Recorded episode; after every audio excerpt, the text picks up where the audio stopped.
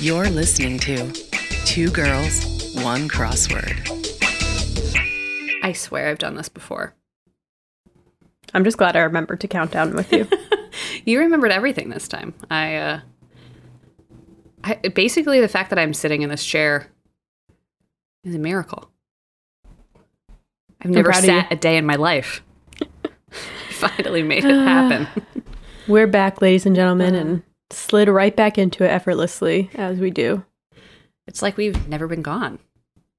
Thanks for bearing with us on our little hiatus, Mm-hmm. forced hiatus, thanks to weddings. Yeah, weddings. Who needs them? Am I I'm not- right? I have another wedding this weekend, if you can believe it. I can believe it. Um, I don't like that I believe it. I don't have any more weddings this year, thank God. Not that I don't like when people get married. I'm happy for the, the the couples. They just take a lot out of me, you know, and I mean like in every sense of the word, like my emotional and physical health. And well, then- weddings you have to travel to, especially. This one is, is not that big of a deal because it's in town, so Right. Well, it also takes, you know, it takes money from me. It Mm-hmm. takes vacation days from me. Mhm. You know, I, like, I'm sorry, I get limited PTO and you want me to spend it on your wedding? It's a big ask. it's a big ask. We need a we need like a separate um podcast where we just complain. I mean, we we like to sprinkle that in into this podcast, which by the way is two girls, one crossword. I'm Grace Topinka. And I'm Chelsea Rowan. Uh, this is your favorite weekly Podword crosscast where we also complain sometimes. featuring our rants and complaints. So if you're out there listening to our rants and our complaints, just keep that in mind. You know, I think okay, the whole PTO thing. I think that's probably why people like plan their weddings on holiday weekends, but that's actually even worse, in my opinion. okay, you mean are you talking about because you went to a Halloween wedding? That That's not- you don't get time off for that. no, no, I'm talking about like Fourth of July or something. Yeah. You know, um, okay, what? Like, I got a long weekend, and you want me to spend it at your wedding? Because most of the time, okay, I'm not. I can't get into it. I can't get into it because Grace and I've had this conversation. I think ad nauseum. It off, also- lo- off air. Okay, but it also depends. Like some weddings I'm more excited to go to because I feel like I'm very close with people getting married. Other True. weddings I'm like I'm not going to know anyone there. You know, I- it, it changes yeah. a lot. Like all my family weddings that I've gone to, I've really enjoyed because I get to like hang out with all my family and cousins Mm-hmm. and stuff. But I think I, there's just something wrong with me. I, I, I tend to dread every wedding leading up to the actual event, and then I actually have like a lot of fun when I'm there. Uh, This past wedding I went to was a lot of fun. I had a wonderful time, um, but I psych myself out. You know, I get in my head. I can't let myself relax, not even for a second. you could get hypnotized to have better um like thoughts about going to a wedding. As soon as that invite hits the table, I need to call up the hypnotist. You're right. So I read online that some lady got hypnotized to help her motion sickness. Now she can read on in a car. Maybe we should get hypnotized just for fun and see what happens. I'm down to get hypnotized. I actually do want to get hypnotized for motion sickness because the older I get, it's like I can't sit backwards anymore on a moving on a train. Mm-hmm. I can't fly I without can't taking read? Dramamine. That's a fact. Yeah, I haven't gotten there yet. It's bad. Um, I, I can't I've be on got my some phone. bad stories. I know you do. Like being in an U- Uber on my phone, I can't do it for very oh long. no, no, no. If if like I'm in the passenger seat and Matt's like, "Oh, can you look up this restaurant or look that up?" and, and I'm like, if I pick up my phone, we're gonna have issues. It's like if I have a two minute window before shit hits the fan. But maybe we just need to get um, Hypnotized. hypnotized and then we'll get back to you. If any of our listeners have ever been hypnotized for anything, I'm very interested. Please. Please let us know. And if you're a crossword constructor, please put hypnotization into your crosswords so that we can do a topic on it. Thank you. Yeah.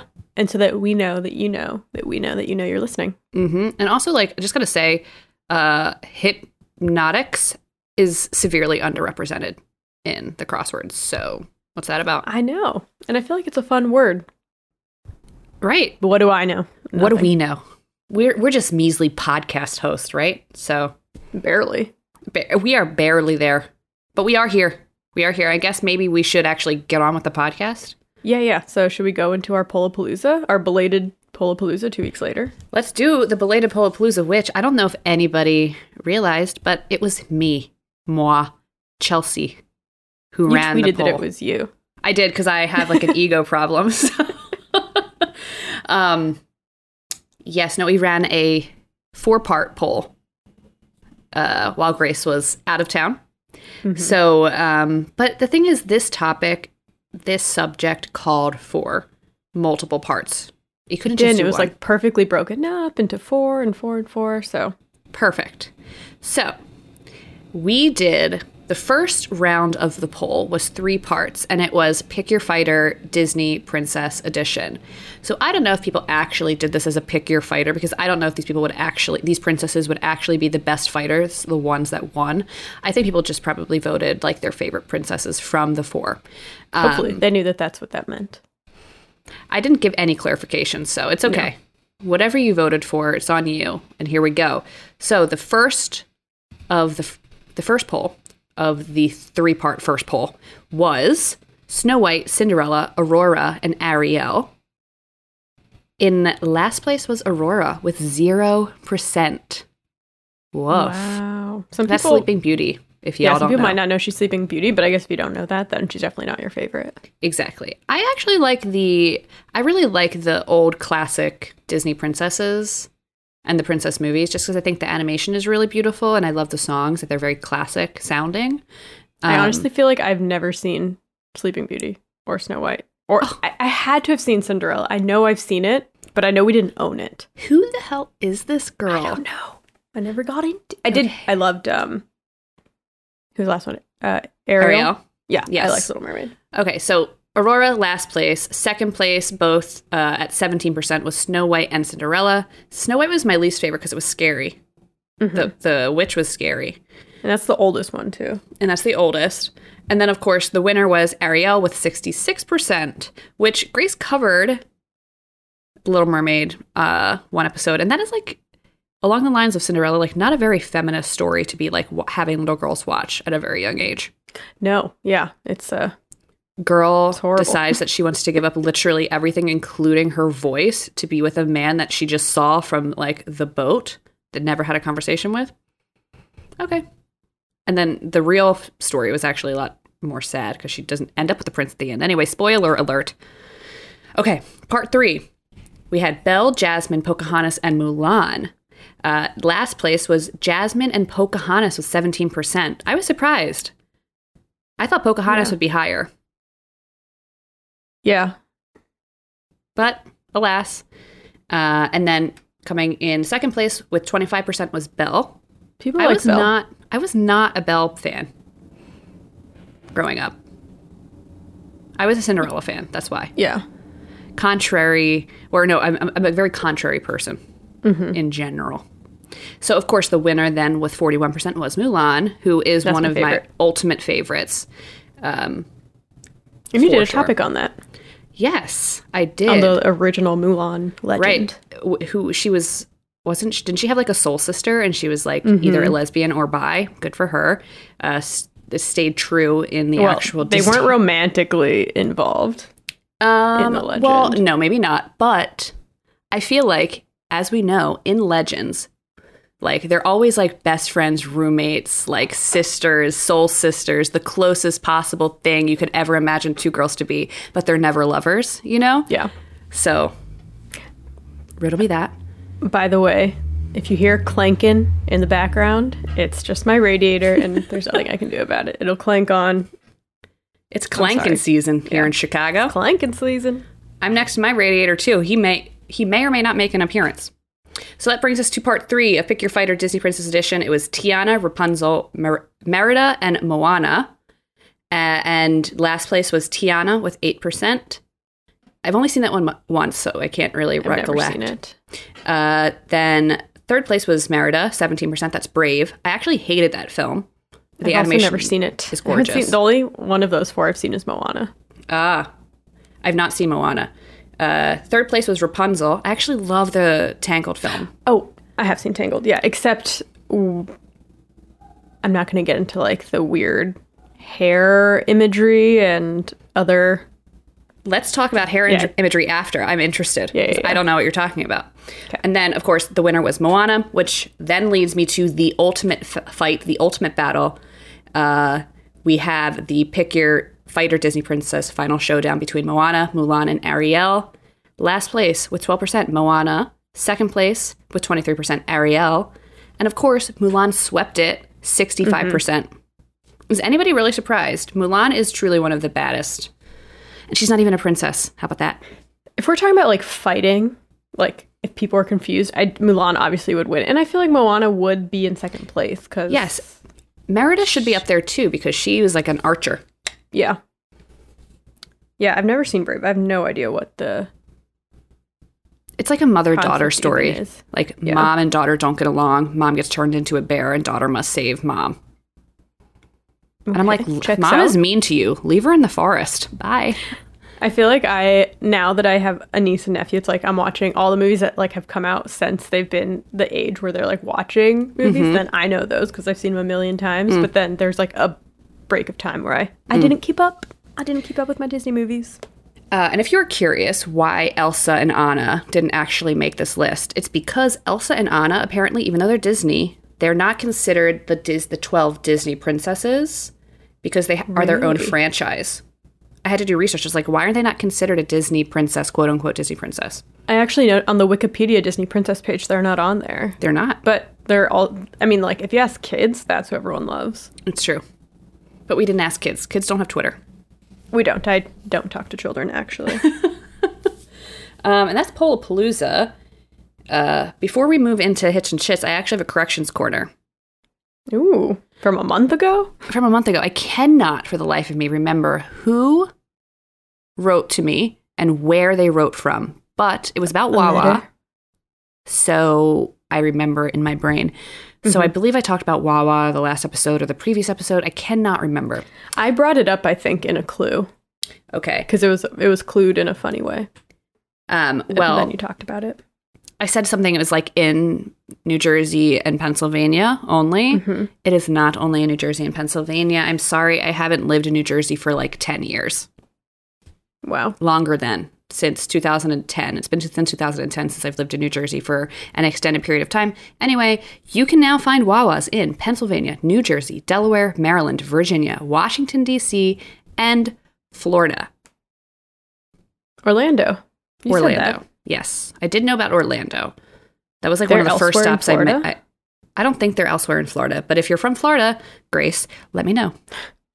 I do not speak on Florida matters, just like you haven't lived there for 10 years. It's been years. Anyway, it's been a long time since we've done some hits and shit, so there's probably like a ton of puzzles we're going to be missing.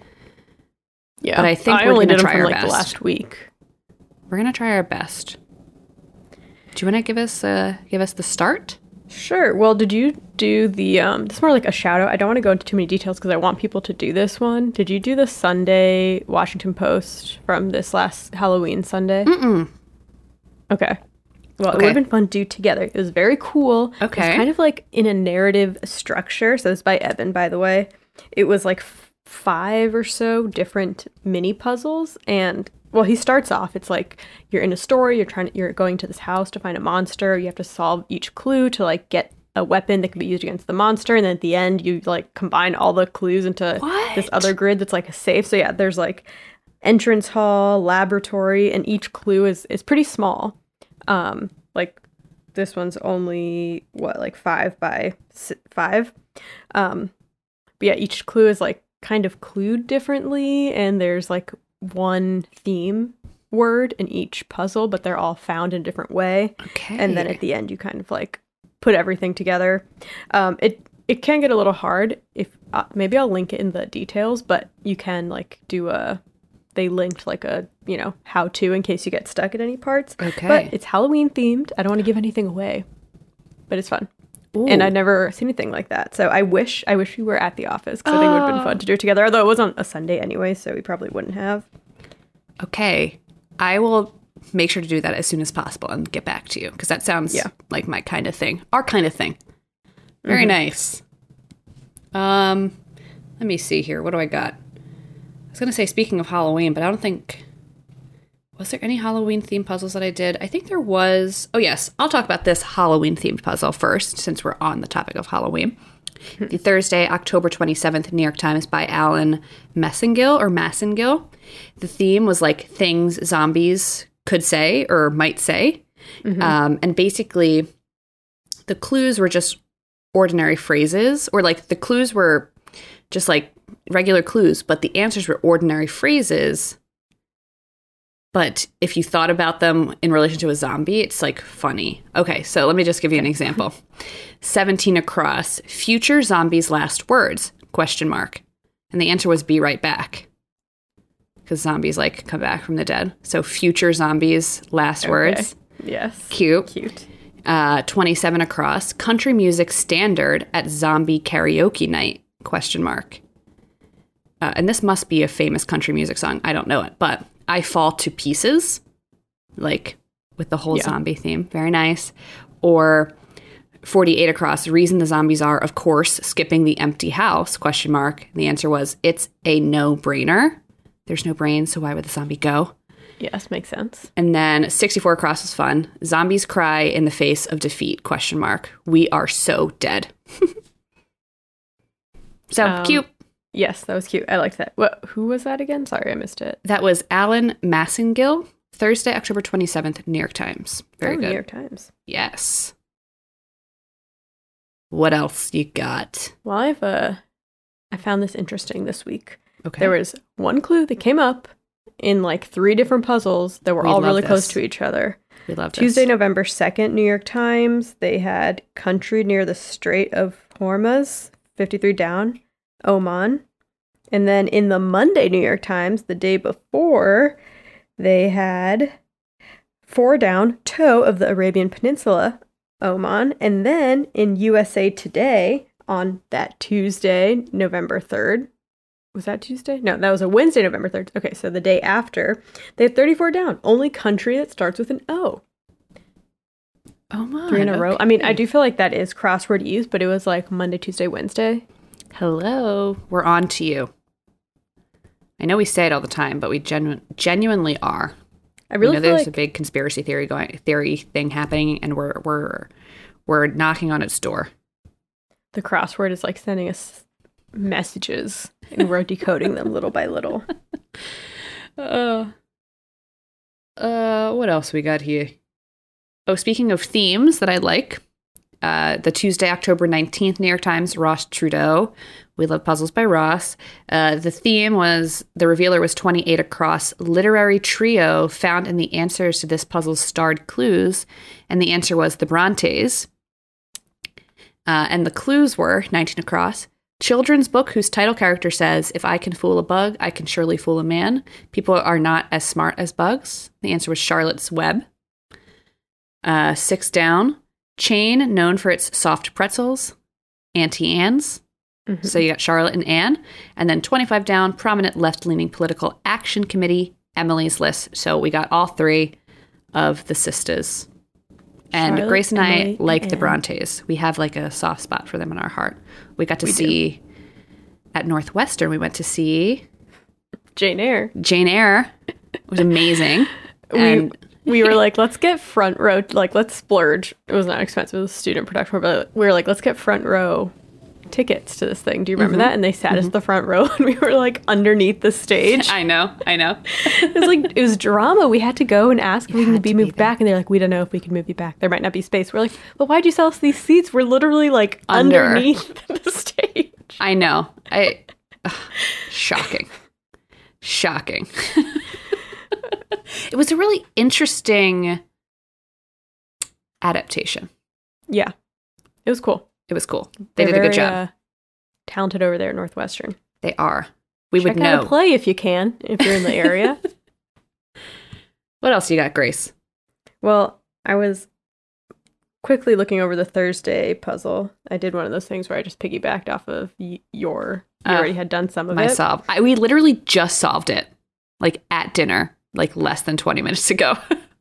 Oh, because I always wonder. I'm like, if because if people don't know, Chelsea and I we have the same uh, app for Yeah. New York Times puzzles, and usually like if someone, I'll just like clear a puzzle and do it. mm-hmm. But I, you already had some filled out, and I don't know. I'm like, if I start typing, like, does it mess her up? Or, but maybe Ah. it just doesn't show on yours. Then We should try it. if you have it open. Yeah, we'll we'll test. But anyways, um, that was Thursday New York Times puzzle by David Steinberg. hmm I liked some things and then had a potential shit. Not really, but um, I liked 25 across, and I think you probably like this. They may be full of natural light.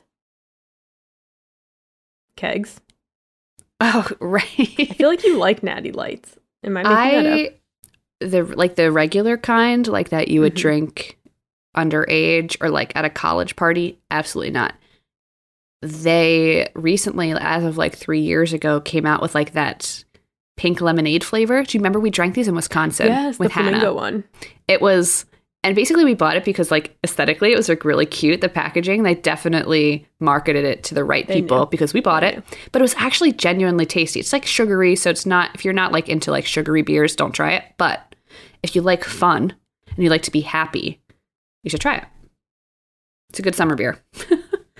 Uh, I wish we were sponsored. No, we can't be sponsored by alcohol. No. I don't want to be responsible for anyone making bad decisions. I also just a shout out to the 49 across Hanukkah chocolate shape, guilt, and Hanukkah is early this year. So people Mm. know it's at the end. It's like on the Sunday of Thanksgiving. Oh, I didn't know that. But um, just a reminder now that we're coming up to the holiday seasons, a lot of different holidays are celebrated in the winter, other than Christmas. It's I true. like you. We see Christmas stuff all the time in crosswords, um, so it's good to see some other people represented. you love and to see it. We do love to see it. Sixty across bricks sold in sets. And the answer is Legos, but if you remember from my Lego um, topic, Legos is like the plural of Lego is Lego. You can say Lego bricks, but according to the real fanatics, Legos isn't real. Of course, then it's like, you know, words. A lot of people use Legos, so does that make it acceptable? Probably. I don't really care, but I just thought I would point it out if anyone. remembered. Oh, that's interesting because usually you would think that the New York Times would want to be correct. Yeah. Hmm. I guess they can't always be perfect like us. No, we never make mistakes, obviously. ever. And we definitely never admit to them in a, Mm-mm. you know, specified segment at the top of this podcast whenever necessary. So, Rarely. I saw something on Twitter that this was I'm probably butchering this fact, but I believe something like David Steinberg's 100th New York Times crossword or something. That could I I glanced at the tweet and That's wild past. if it is. That's a lot of puzzles to I get know. published. I know. But that could be wrong. So I might be doing a corrections corner next week. Well, congrats, David, on your 100 puzzles. We're so proud of you. Uh, what else do I got here? Okay, I'm gonna go to another theme that I liked because I just there's a lot of themes in the New York Times that I liked this week or this past couple weeks. The Thursday, October 21st New York Times by Michael Lieberman. Basically, the theme kind of followed a blank. Basically, like the clues were blank under something, and the answers would be I guess I just I, I'm always really bad at describing these themes. So here we go. Um, three down. Clueless about current trends. Um, and then so you would think that the answer would be living under a rock, Mhm. but the answer was a rock living. So living is literally underneath a rock. I see. Uh, and all of these answers are downs. So that's why this works. Oh, Another okay. That makes more sense. another 17 down choke uh, and the answer was pressure crack so crack under pressure Mm. eight down take more shots then and the answer was the table drink so drink under the table i thought that was That one's fun. really cute and then uh, 24 down give a sworn statement in court and it was oath testify so testify under oath uh, so just cool also from that puzzle, I liked this clue 14 across help when things are too hot to handle. The answer was pot holder. Uh, and then 60 across, you up. text, maybe. And the answer was booty call. You love to see booty call in the New York Times. Hello. I feel like yeah, I feel like we saw that once like way back in the day. Yeah, and we were like, even had the podcast. we were like. Will Shortz knows what a booty call is. Not to like, you know, pretend like I know him, but no, right. Uh, that's what I got from that puzzle. fun, fun, fun, fun. Um, I just have like a bunch of random stuff. Well, I can do the Aimee Lucido October 28th New York Times. It's a Okay, Friday. Uh, the opener was great. One across, rhyming ice cream treat. The answer was Choco Taco. It's a great opener. Mhm. Um, I just liked this clue for an answer that we see often. 16 across, if you ask her to make you a sandwich, she'll say, Okay, you're a sandwich. The answer is Alexa. Uh, this one is for all the millennials out there, the 90s babies. 51 across, Nickelodeon's longest running game show,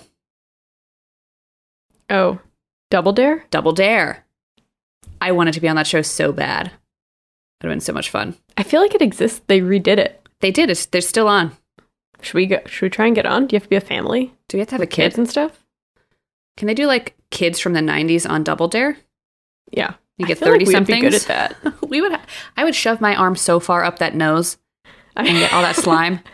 I don't like not that we're particularly athletic, but I feel like that kind of stuff we could be good at. Like, I know. That you don't actually particular have skill? to be athletic. no, you just have to be like comfortable in slime, and I think that we could get there for sure. Yes. Um, uh, and the last thing I'll close out with for my hits and shits this week from Aimee's puzzle 44 down, short person's group photo position, ideally In the front, in front. front row. In front was correct. you love it. Are you a front rower or are you middle of the row? I'm average height. You Yeah. know, I'm not You could really go anywhere. or short. So it really depends on who I'm with. hmm So I'm often not in groups large enough where we need a front and a back row. True. So She gets that's the reality. You'll never catch in a group photo. Never. Don't even try. You got anything I'm else? done. No. All right, let's Shall we flip the coin? let's flip the damn coin, okay? We're getting delirious now. We are. It's been a while. All right. I'm heads, or tails, right? I always I black out and I just wait. I look and I'm like, I hope I'm saying the right one. Okay. Flipping the coin now. Who's it gonna be? Of course, it's Grace. Tails, tails, tails, tails.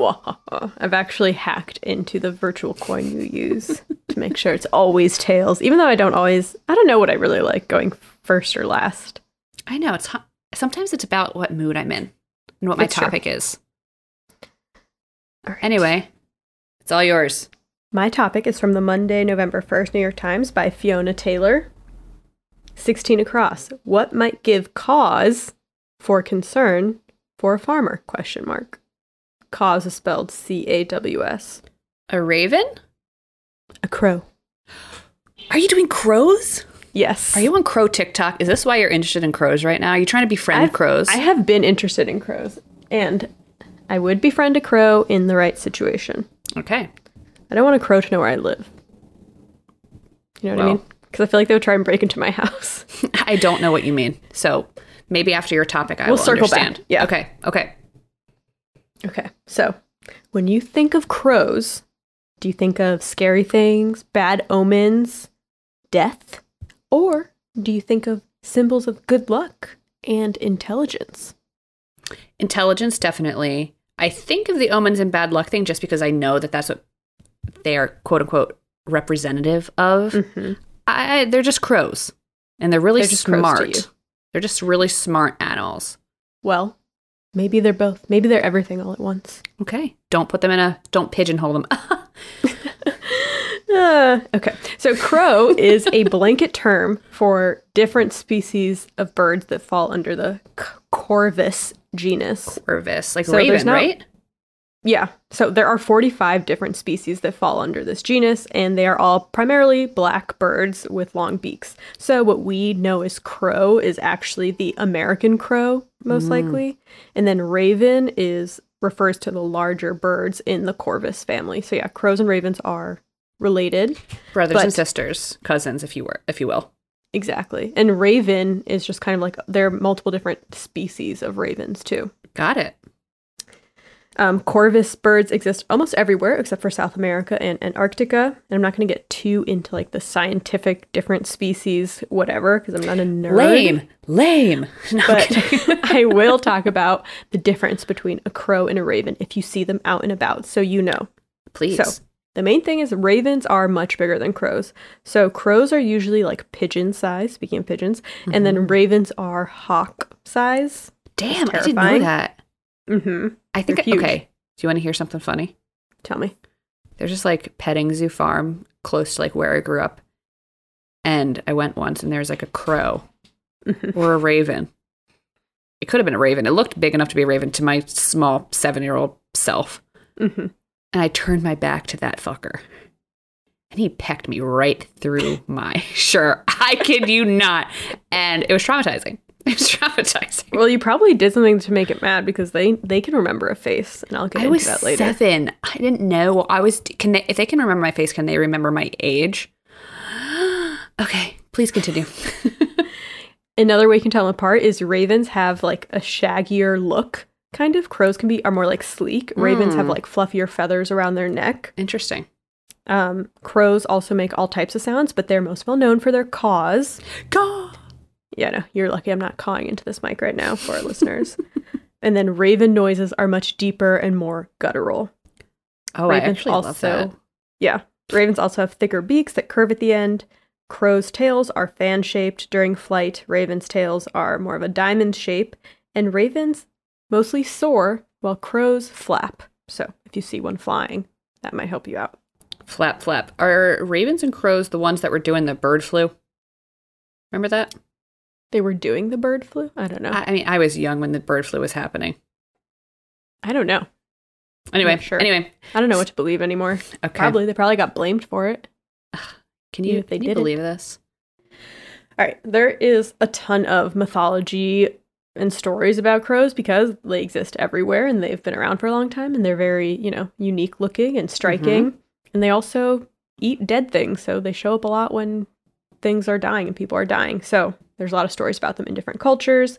I'm gonna kind of, I'm gonna talk about both. I'll be using like crow and raven interchangeably because in some stories they're not differentiated. Whatever. Just think like big black bird.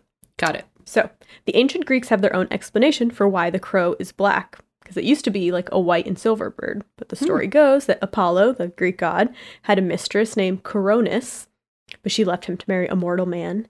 And the crow, the silver and white crow, broke the news to Apollo, and he got so mad that he burned the crow's feathers and made him black forever, and he also burned Coronis to death. And the Greek word for crow, coroni or coron, comes from that story. Ooh, woof. That's not a very uh, level-headed response. No. Don't That shoot crow the crow is just the messenger. Don't burn the bird that told you. Seriously. That Seriously. should be a saying. It is. Apollo is also the reason why the raven is so hoarse. So, in this story, Apollo sends the raven to go get some water for a party or feast he's throwing. But the raven got distracted because there was an unripened fig tree, and he was like, Well, I'll just wait a little bit for the fig to unripen, and then I'll bring back the water. And he did that, and Apollo got mad that he like took so long and waited for the thing to unripen. So he declared that the raven could only drink from the stream once the figs ripened. So the raven's Ah. always thirsty, and that's why he has a little hoarse voice. Paulo has like a little bit of an anger issue. Yeah, and a thing with birds. Um, well. there's a similar legend to how the crows turned black in the Islamic faith. So, according to this story, Muhammad was hiding from his enemies in a cave, and a white crow saw him and tried to tell his enemies um, his location by yelling "cave, cave," which in Arabic is "gar, gar," G H A R. The enemies were not able to understand the crow and they moved on. However, Muhammad was upset that the crow tried to help, gave him away, and so he turned the bird black and cursed him to only be able to say "gar, gar" for the rest of time. Of course, And that's what happens when you're a narc. Mm-hmm. Um, in Native American tribes, there's a lot of stories about ravens. They're the the stories are more focused on their intelligence, and they're Mhm. seen as more of a good thing. According to the Haida people of what is now Queen Charlotte's Islands, Greater Raven was the creator that first called Earth into being, and he made humans some out of rocks and some out of leaves, but the rock people were like really hard to mold because they were rock. So he ended up making people out of leaves, and they were allowed to live as humans. Um, but uh, the raven instructed them that, like the leaf, they must eventually fall and go back to the earth. So that's like Hmm. the story of why death exists, or Oh, okay. etc. In the Hebrew Talmud, after Adam and Eve's son Abel died, they didn't know what to do with the body, they were freaking out. The raven notices their distress, so he kills one of his own companions and shows Adam and Eve how to dig a hole and bury a dead Hmm. body. So then that's why we bury our dead, Okay. or that's the story why. In Genesis, the raven is the first bird that's sent out by Noah as the floodwaters start to recede. But there's he, the, the bird doesn't come back, and he ends up sending out like a dove later who comes back, and there's a bunch of discourse about what this means because Hmm. ravens actually do come up in um, the Old Testament and the New Testament a couple different times. So you can go down that rabbit hole if you want. Hmm. In Norse mythology, Odin has two ravens, as we know from playing God of War. Um, Hugin and Munin are their names, and they translate to thought and memory, which makes sense because, like I said, ravens are really smart and they have good memory, and they were kind of Odin's spies, so they would, you They know, like look around and then report to him what was going on Oh, amongst the mortals. wasn't that like a quest in God of War? We had to like kill the ravens that were spying on Mhm. us. Yeah, that was one of the side things you could do. hmm Um, in Celtic mythology, people believed that Morrigan, the goddess of war, had control over the outcomes of battles, and there were tales that she would be able to turn into a raven and that they would see her flying over battlefields as a raven. Oh, I love that. There is the three legged crow, which is very cool looking, spans multiple Asian mythologies. In Japan, he is called the Yatagarasu, and he's said to represent the sun and is a symbol for guidance in multiple different stories. The Japanese Football Association uses the symbol of Yatagarasu in their emblems and badges. Cool. Three legged crow. So, as you can see, crows are all over the place. In some cultures, they're praised for their intelligence, and others, they're associated with death. The death part, again, makes sense because they eat dead things. So, they were probably at a lot of battlefields, specifically, Mhm. especially in like the Norse times. Mm-hmm. So, what happens if you see a crow? Tell Good me. thing, bad thing? It depends on how many crows you see. This is one Okay. belief. So, a single crow means bad luck and that destruction may be in the near future. But two crows means harmony and good news. Okay. Three crows means a blessing of good health for the household. Four crows means good fortune, abundance, and prosperity, especially if they're also cawing. But then once you get to five crows, it's bad again. This means an illness or poor health will soon take over the household. Oh no. Six crows is a warning that a robbery might take place. Very specific. Yes. Seven is a sign that you should either travel or move soon. And eight means grief and sorrow are coming. Oh, oh and no. then a, if there's like a bunch of crows, a murder of crows, if you will, Mhm. this means that death is approaching the household. So, yeah, basically, one crow is bad. Anywhere from like two to four is fine. And then once you get to five crows or more, Bad news. you got to watch out. So, Uh, everyone, okay. cross your fingers for two to four crows to cross your path.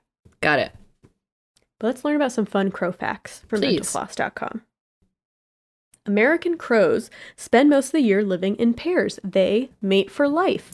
So everyone thinks penguins mate for life, but crows do too, and no one is throwing them a gay wedding. Excuse No. me very much.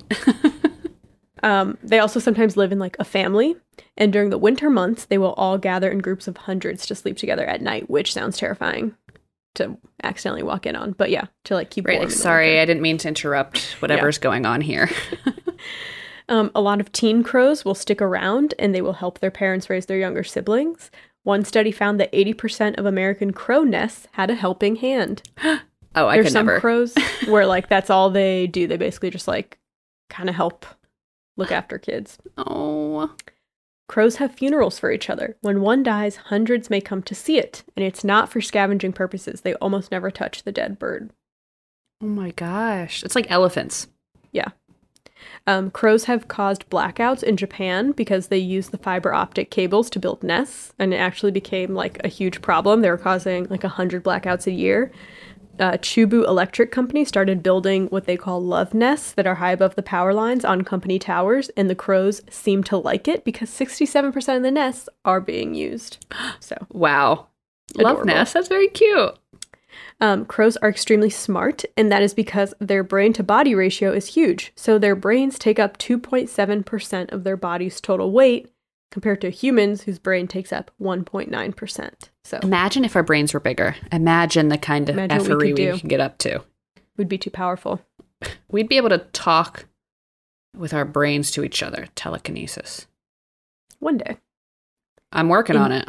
I've been stretching and like whatever uh, the new Facebook thing is, where we're all supposed Oh, to like plug into virtual reality and then descend into dystopia. Yeah, shut up, Mark Zuckerberg. Anyway, Um, research has shown that crows have a much higher density of neurons in their forebrains than primates do. Hmm. So a lot of people say crows are just as smart as apes and primates. Wow.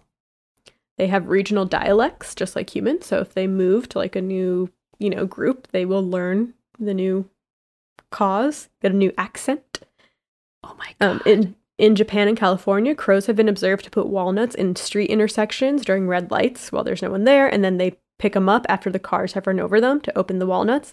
They have to time this perfectly so that they don't get hit by cars because you know there's just that like one second when all the things are red. yeah, Um, so basically, they have learned how streetlights work and use it to their insane. advantage. hmm Um, research shows that crows can recognize a human face. In 2001, a team from the University of Washington did a study where they had one person in a caveman mask and another in a Dick Cheney mask for some reason. Why? And the caveman, um, which is probably good because then otherwise crows would just hate Dick Cheney, which actually wouldn't be horrible. But the caveman trapped a couple of crows and then let them go. And it did it, this for like one little period of time.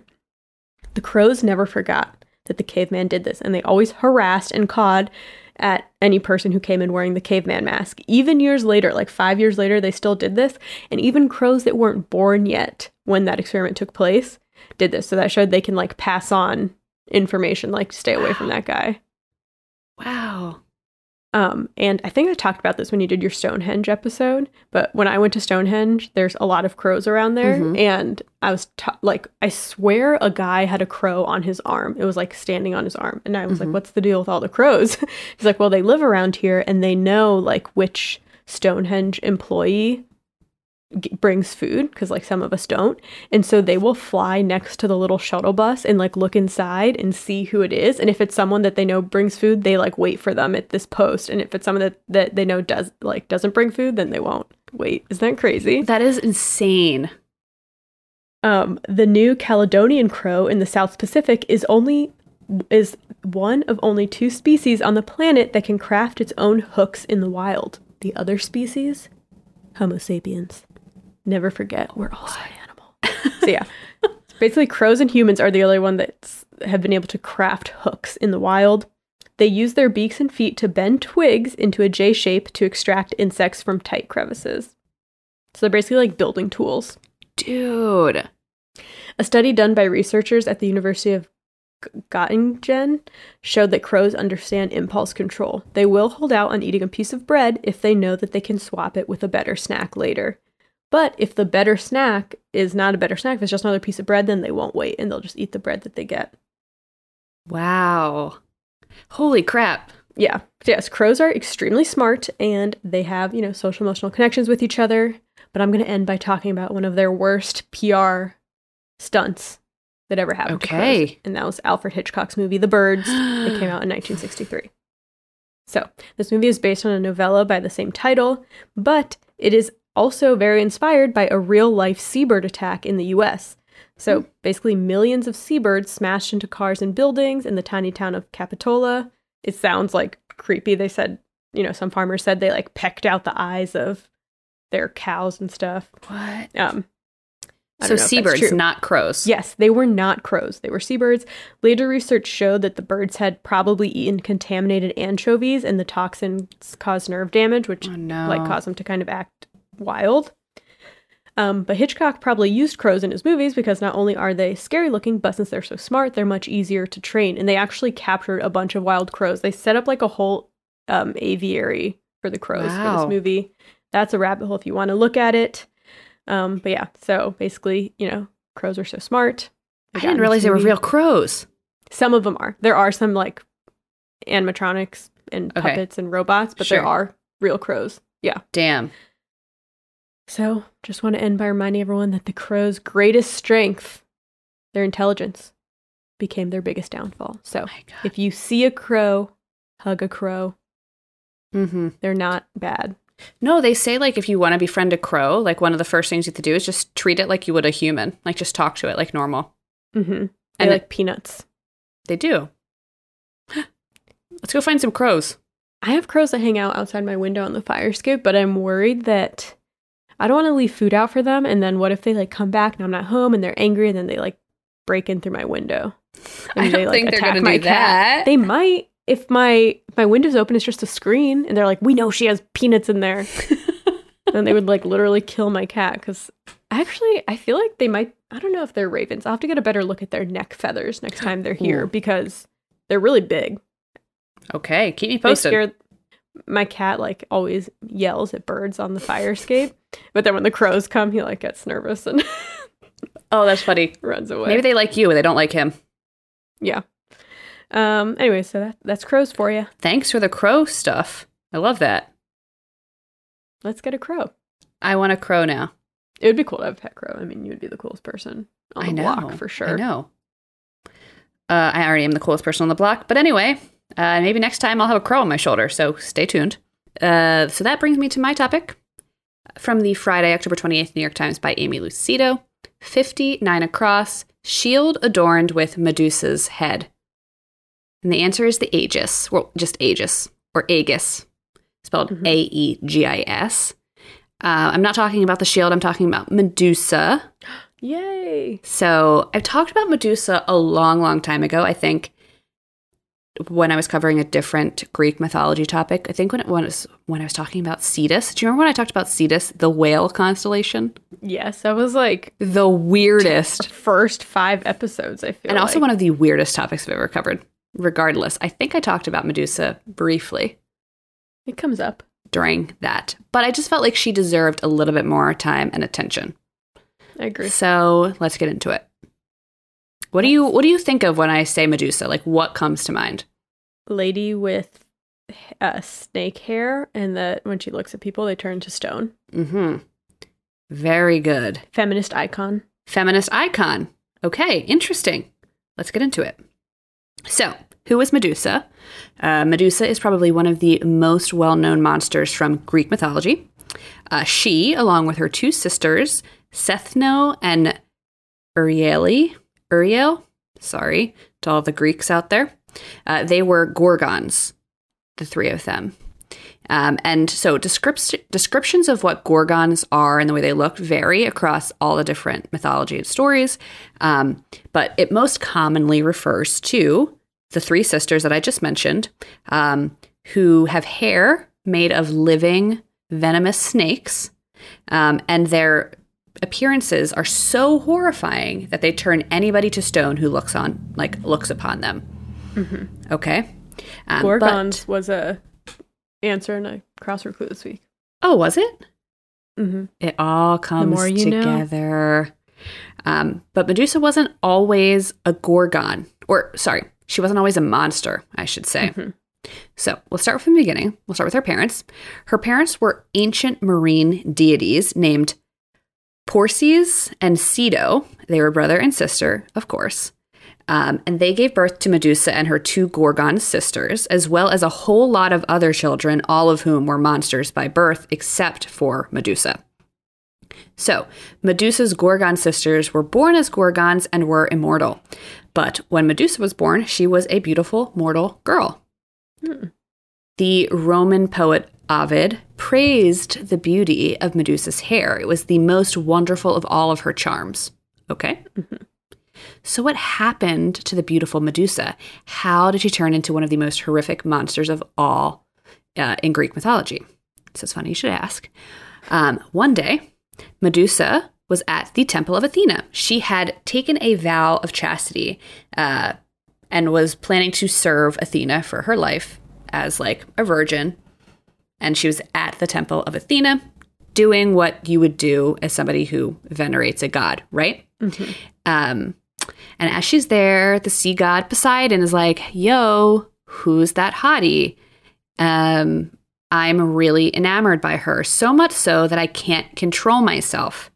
Uh, and so because he can't resist his temptation, because he's just like a horny man, he ends up raping her and impregnating her right there in the temple. Woof. So let's go to Athena. Okay, so we know that Medusa, before she is raped, has taken a vow of chastity to serve Athena. Okay, uh, if you don't know much about Athena, not only is she the god of wisdom and war, but she is also known as Athena Parthenos, which means Athena the Virgin. So Athena chose to be a virgin, uh, and this choice prompted her to kind of take on, like, assume the role of the enforcer of sexual modesty in women. Uh, there was pureness in virginity, and it was expected as the most rudimentary behavior for women of the time. Okay. So interestingly, like once Christianity started taking over, uh, they kind of co-opted a lot of Athena's values and like virtues for the Virgin Mary, which is really interesting, um, especially during the Middle Ages. Go Yeah. figure. It all comes together. Um, and Athena was not the only virgin goddess in mythology. Some others you might know uh, Artemis, who is the sister of Apollo, which we just talked about. Uh, Hestia and Hecate. Those are also some famous virgin goddesses. It was a big thing to be a goddess and to be a virgin. Virgins. You virgins, you dweebs. There's nothing wrong with being a virgin. There's There isn't. with not being a virgin. And a vir- virginity is a social construct anyway, folks. Okay, so fine. Anyway, let's get back to Medusa. So now we know a little bit about Athena. So Poseidon has raped Medusa uh, in the temple of the virgin goddess Athena. So you might think Athena is like mad at Poseidon. No. Athena is pissed off. She is enraged that her temple has been desecrated, but not at Poseidon. She's mad at Medusa Victim blaming. victim blaming at its finest. So then Athena uses her anger and t- transforms Medusa into a true Gorgon, just like her sisters. Hmm. So no longer did Medusa have her enchanting hair, but it was now replaced with a head full of entwining live venomous snakes. She was also depicted as having bronze hands and wings of gold. Poets claimed that she had a great boar like tusk and tongue lolling between her fanged teeth. Her face was so hideous and her gaze so piercing that the sight of her was enough to turn a man to stone. I feel like in when I think of like pictures of Medusa, she doesn't have an ugly face. That's very true. We'll get there. Okay. Okay, so rape, victim blaming. Now the rape victim is a horrible, horrifying monster that turns men to stone with her gaze. hmm Interesting. So this brings me to another person, another Greek mythology dude. His name is Perseus. You might know Perseus. Um, Perseus was the son of Zeus and a mortal named Danae. Uh, he was also the half brother and great grandfather of Heracles, and Heracles is the Greek version of Hercules. So just think of it that way. Um, so Perseus was known as one of the greatest slayers of monsters before Heracles or Hercules got like showed up on the scene. So Perseus grew up, became a man, uh, and once he was grown, uh, the king of the island Seriphos, King Polydectes, fell in love with Perseus's mother. Perseus did not like the king, King Polydectes. He was like, "You're not honorable. Stay away from my mom. Don't even think about it." So King Polydectes was like, "I'm gonna fucking ruin this guy. He just ruined my chances to hang out with the hottest girl, Danae." Uh, and so Polydectes decides to like find a way to exile Perseus. He decided to hold a large banquet where he told every guest that they needed to bring him a gift, and the gift that they needed to bring the king was a horse. Well, Perseus didn't have a horse. So Perseus goes to the king. He's like, Hey, I don't have a horse. What will you take instead? And the king is like, Exactly. So I'm going to send him on the most impossible quest, and he's never going to come back. So what he does is he says to Perseus, Bring me the head of Medusa. Medusa at this point is already a Gorgon, okay? Athena's mm-hmm. already transformed her. And so Perseus is like, bet, and flies out to find Medusa and get her head. So, okay. Not only does, like, so Perseus is like off on this quest, but he teams up with two other gods, Athena and Hermes. Um, and they track Medusa down to the rocky island of Sarpedon. Sar- Sarpedon? Uh, and when Perseus arrived, Medusa was asleep. Athena had lent Perseus her famous bronze shield, the one from the clue, Aegis, so Perse- Perseus could use the, sh- the the shield as a guide to sneak sneak up on her. Think of like Hermione with the basilisk, right? Like use it to like, so he doesn't actually look her directly in the eye. He's like looking around corners with the bronze shield. Um, he doesn't actually need it. She's asleep the whole time. He uh, sneaks up on her and uh, cuts her head off right then and there. No fight. Just boom, done deli. So, because Medusa was pregnant at the time of her slaying, um, her two unborn children suddenly sprang from her neck. Okay. That's anatomically correct.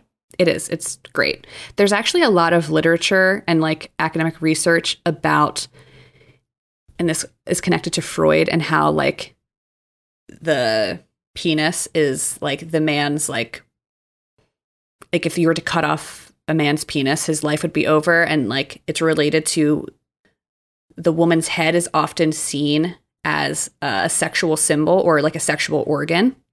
There's a lot of literature on this that I kind of went on a, a deep dive on. Uh huh.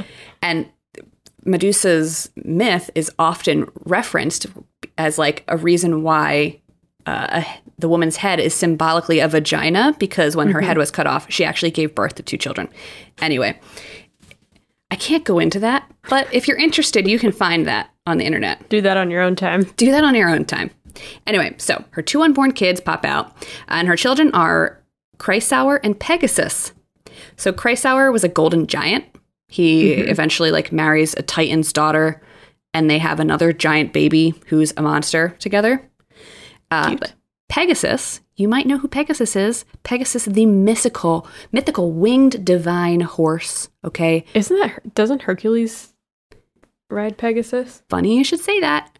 Her- Hercules slash Heracles has nothing to do with Pegasus. Disney says he does, but Disney's wrong. Disney has fooled me all these years, All these years. and I believed him. you believed him. Uh, the mythology actually says that it was either the hero Bellerophon or Perseus himself who rode Pegasus and did like all of the monster slaying on Pegasus. And then eventually Pegasus like retired to like Zeus's stables. And Zeus is like, I love you so much, I'm gonna make you a constellation. It happens. It happens. Anyway, so Medusa's head, babies pop out. So as Medusa is being slain, her sleeping sisters wake up. Uh, they try to avenge her, but they can't see Perseus because he's wearing Hades' helmet of invisibility and Hermes' winged sandals. So Perseus like chops off Medusa's head, throws her head in a bag, and like dips out. And the Gorgon sisters are like so distraught that they singing this. Be- they start singing this beautiful like song of just like complete distress. Um, and Athena hears the song of the sisters and is like, wow, that is so touching. And so she uses their song as a way to like make music, this like special type of music that you can play on a special type of flute. And she's mm-hmm. like, Your song is so distressing. I'm going to steal it. And like she makes this like beautiful music on this beautiful flute. And it's like, This is your fault. This is all your fault. Yeah, Athena. She like, caused this all, and now she's pretending to be upset about it. Right. Uh, mm, no, doesn't work for me. Well, it's not really all her fault. It's Poseidon's not. fault. Exactly. She didn't handle it well. She did not. Okay. So now Perseus has Medusa's head in a bag, and he flies back to King Polydectes. While flying over Libya, he drop, drops of Medusa's blood fall into the ground, and they instantly turn into snakes.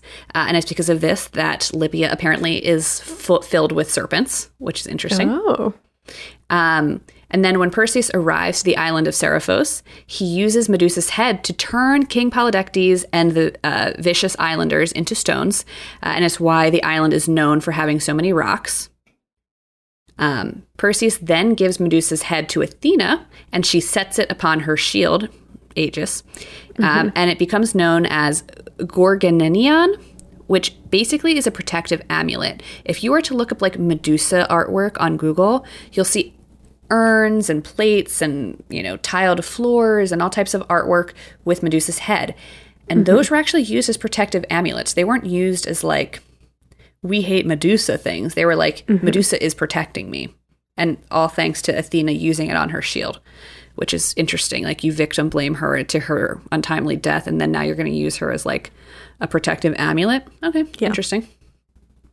Uh, so then Athena collects some of the remaining blood of Medusa and gives it to Asclepius, who uses the blood from Medusa's left side to take people's lives, and the blood from her right side to raise people from the dead. Uh, and then the rest of Medusa's blood, uh, a vial containing two drops, Athena gave to her adopted son, uh, and then um, one of those drops is a cure all, and the other is a deadly poison. And then Athena also put aside a lock of Medusa's snake hair uh, and gave it to Heracles slash Hercules, who then gave it to his daughter for protection. So they totally effed up Medusa's life and then constantly used her for their own protection and personal gain afterwards. Messed up. Messed up. So a lot going on there. A lot going on there. Um, Grace at the beginning said feminist icon. Is she a feminist icon? No. I mean, not really. She didn't do she was pretty passive in the whole story. sadly passive, right?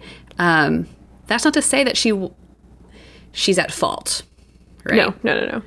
Um, but it's interesting how in like contemporary like literature and pop culture, she is often presented as a feminist icon, right? Yeah, like because she's she the turns men to bitch. stone. Exactly. It's usually really attractive. Exactly. So we're going to do a little bit of an about face, or maybe more like um, just more of a deeper look into Medusa's mythology and how the mythology has evolved with time um, and how it's transcended time.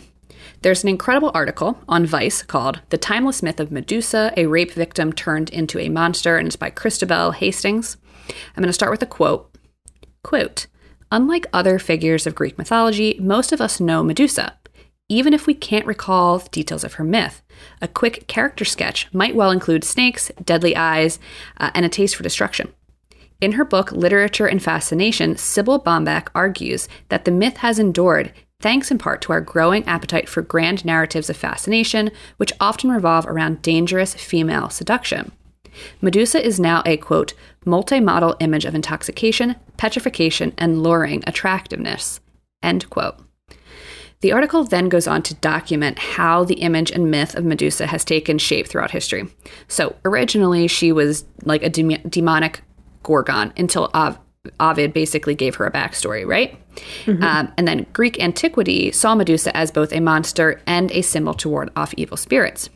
But during the Renaissance, uh, Perseus's victory over Medusa was used as iconography to demonstrate the Medici family power. So you can see this in art from Cellini and Caravaggio. One of the most famous depictions of Medusa is the famous Caravaggio painting, which I'll probably post on our Instagram.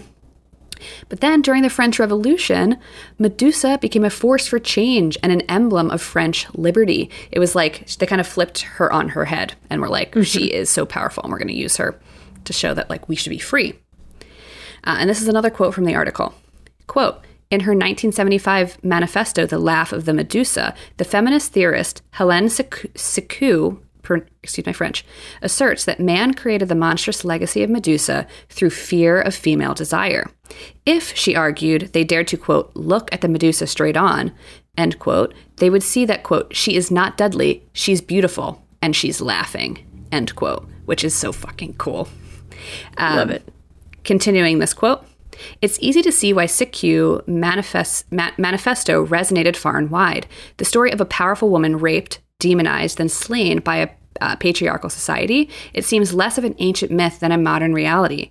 As pointed out in the scholar Elizabeth Johnston's November 2016 Atlantic essay, The Original Nasty Woman, the way Medusa has resurfaced in recent election cycles also points to the pervasiveness, pervasiveness of misogyny. Ange- Angela Merkel, Theresa May, and Hillary Clinton have all received the Medusa treatment lately, their features superimposed over bloody, severed heads. One popular caricature even shows a Perseus Trump brandishing the head of his electoral adversary. When it comes to silencing women, Western culture has had thousands of years of practice, and throughout much of that time, Medusa has constantly been used to, quote, demonize female leaders, as Johnston writes, materializing whenever male authority feels threatened by female agency, end quote. So, Medusa is one of those. It seems like Medusa is one of those images that men like to use as a way to kind of like demonize women.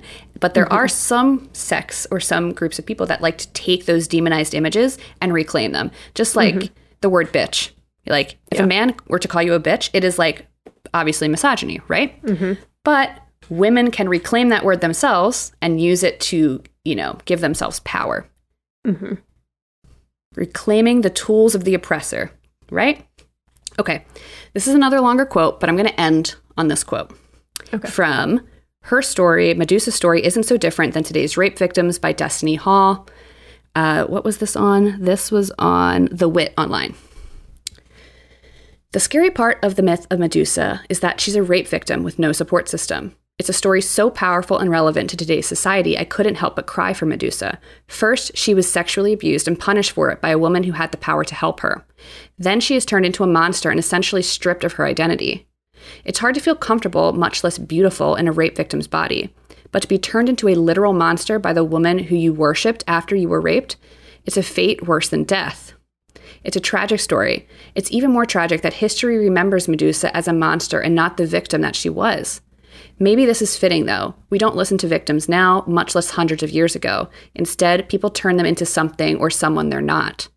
How many times have you heard the news call a victim an instigator? We turn the people who need our help the most into monsters, but in reality, the real monsters are rapists like Poseidon, abusers like Perseus, and victim blamers like Athena and Ovid. But most of all, it's the people who actively choose to not look further into the victims' stories. Excellent. And so that's Medusa. Very good. There, if you're interested in more about this, there's I had to close out of like 10 articles. I couldn't do them all. I had to Yeah. pick like the couple that I wanted to focus on. There's so much written about Medusa and there's so much literature about like a feminist like looking at her story through a feminist lens and I highly recommend doing that. Um, I think there's so many stories, especially mythology that we don't look at from that lens and you know, women's stories don't get told in the in like a way that feels just or right. Um, but I say we reclaim Medusa. Yeah. Oh, and so what you were saying about when you see her image like very beautiful, mm-hmm. that kind of happened in like in the Renaissance into like the French Revolution time, where she used to be just depicted as this like horribly ugly thing, but then she started mm-hmm. being depicted as this beautiful creature. But even though she was beautiful, she was still a monster, and it was one of those things like beware of the beautiful seductress mm-hmm. you know, like she, like, you know, this idea of like a red-headed woman with red lips and just like very seductive. It's kind of like, ooh, something is evil about her. It's like, no, she's just a woman, and you're afraid of female agency. Yeah. Well, I feel like it's kind of interesting. Like sometimes a woman's beauty, or not sometimes, a lot of times it's used against her. Oh, yeah.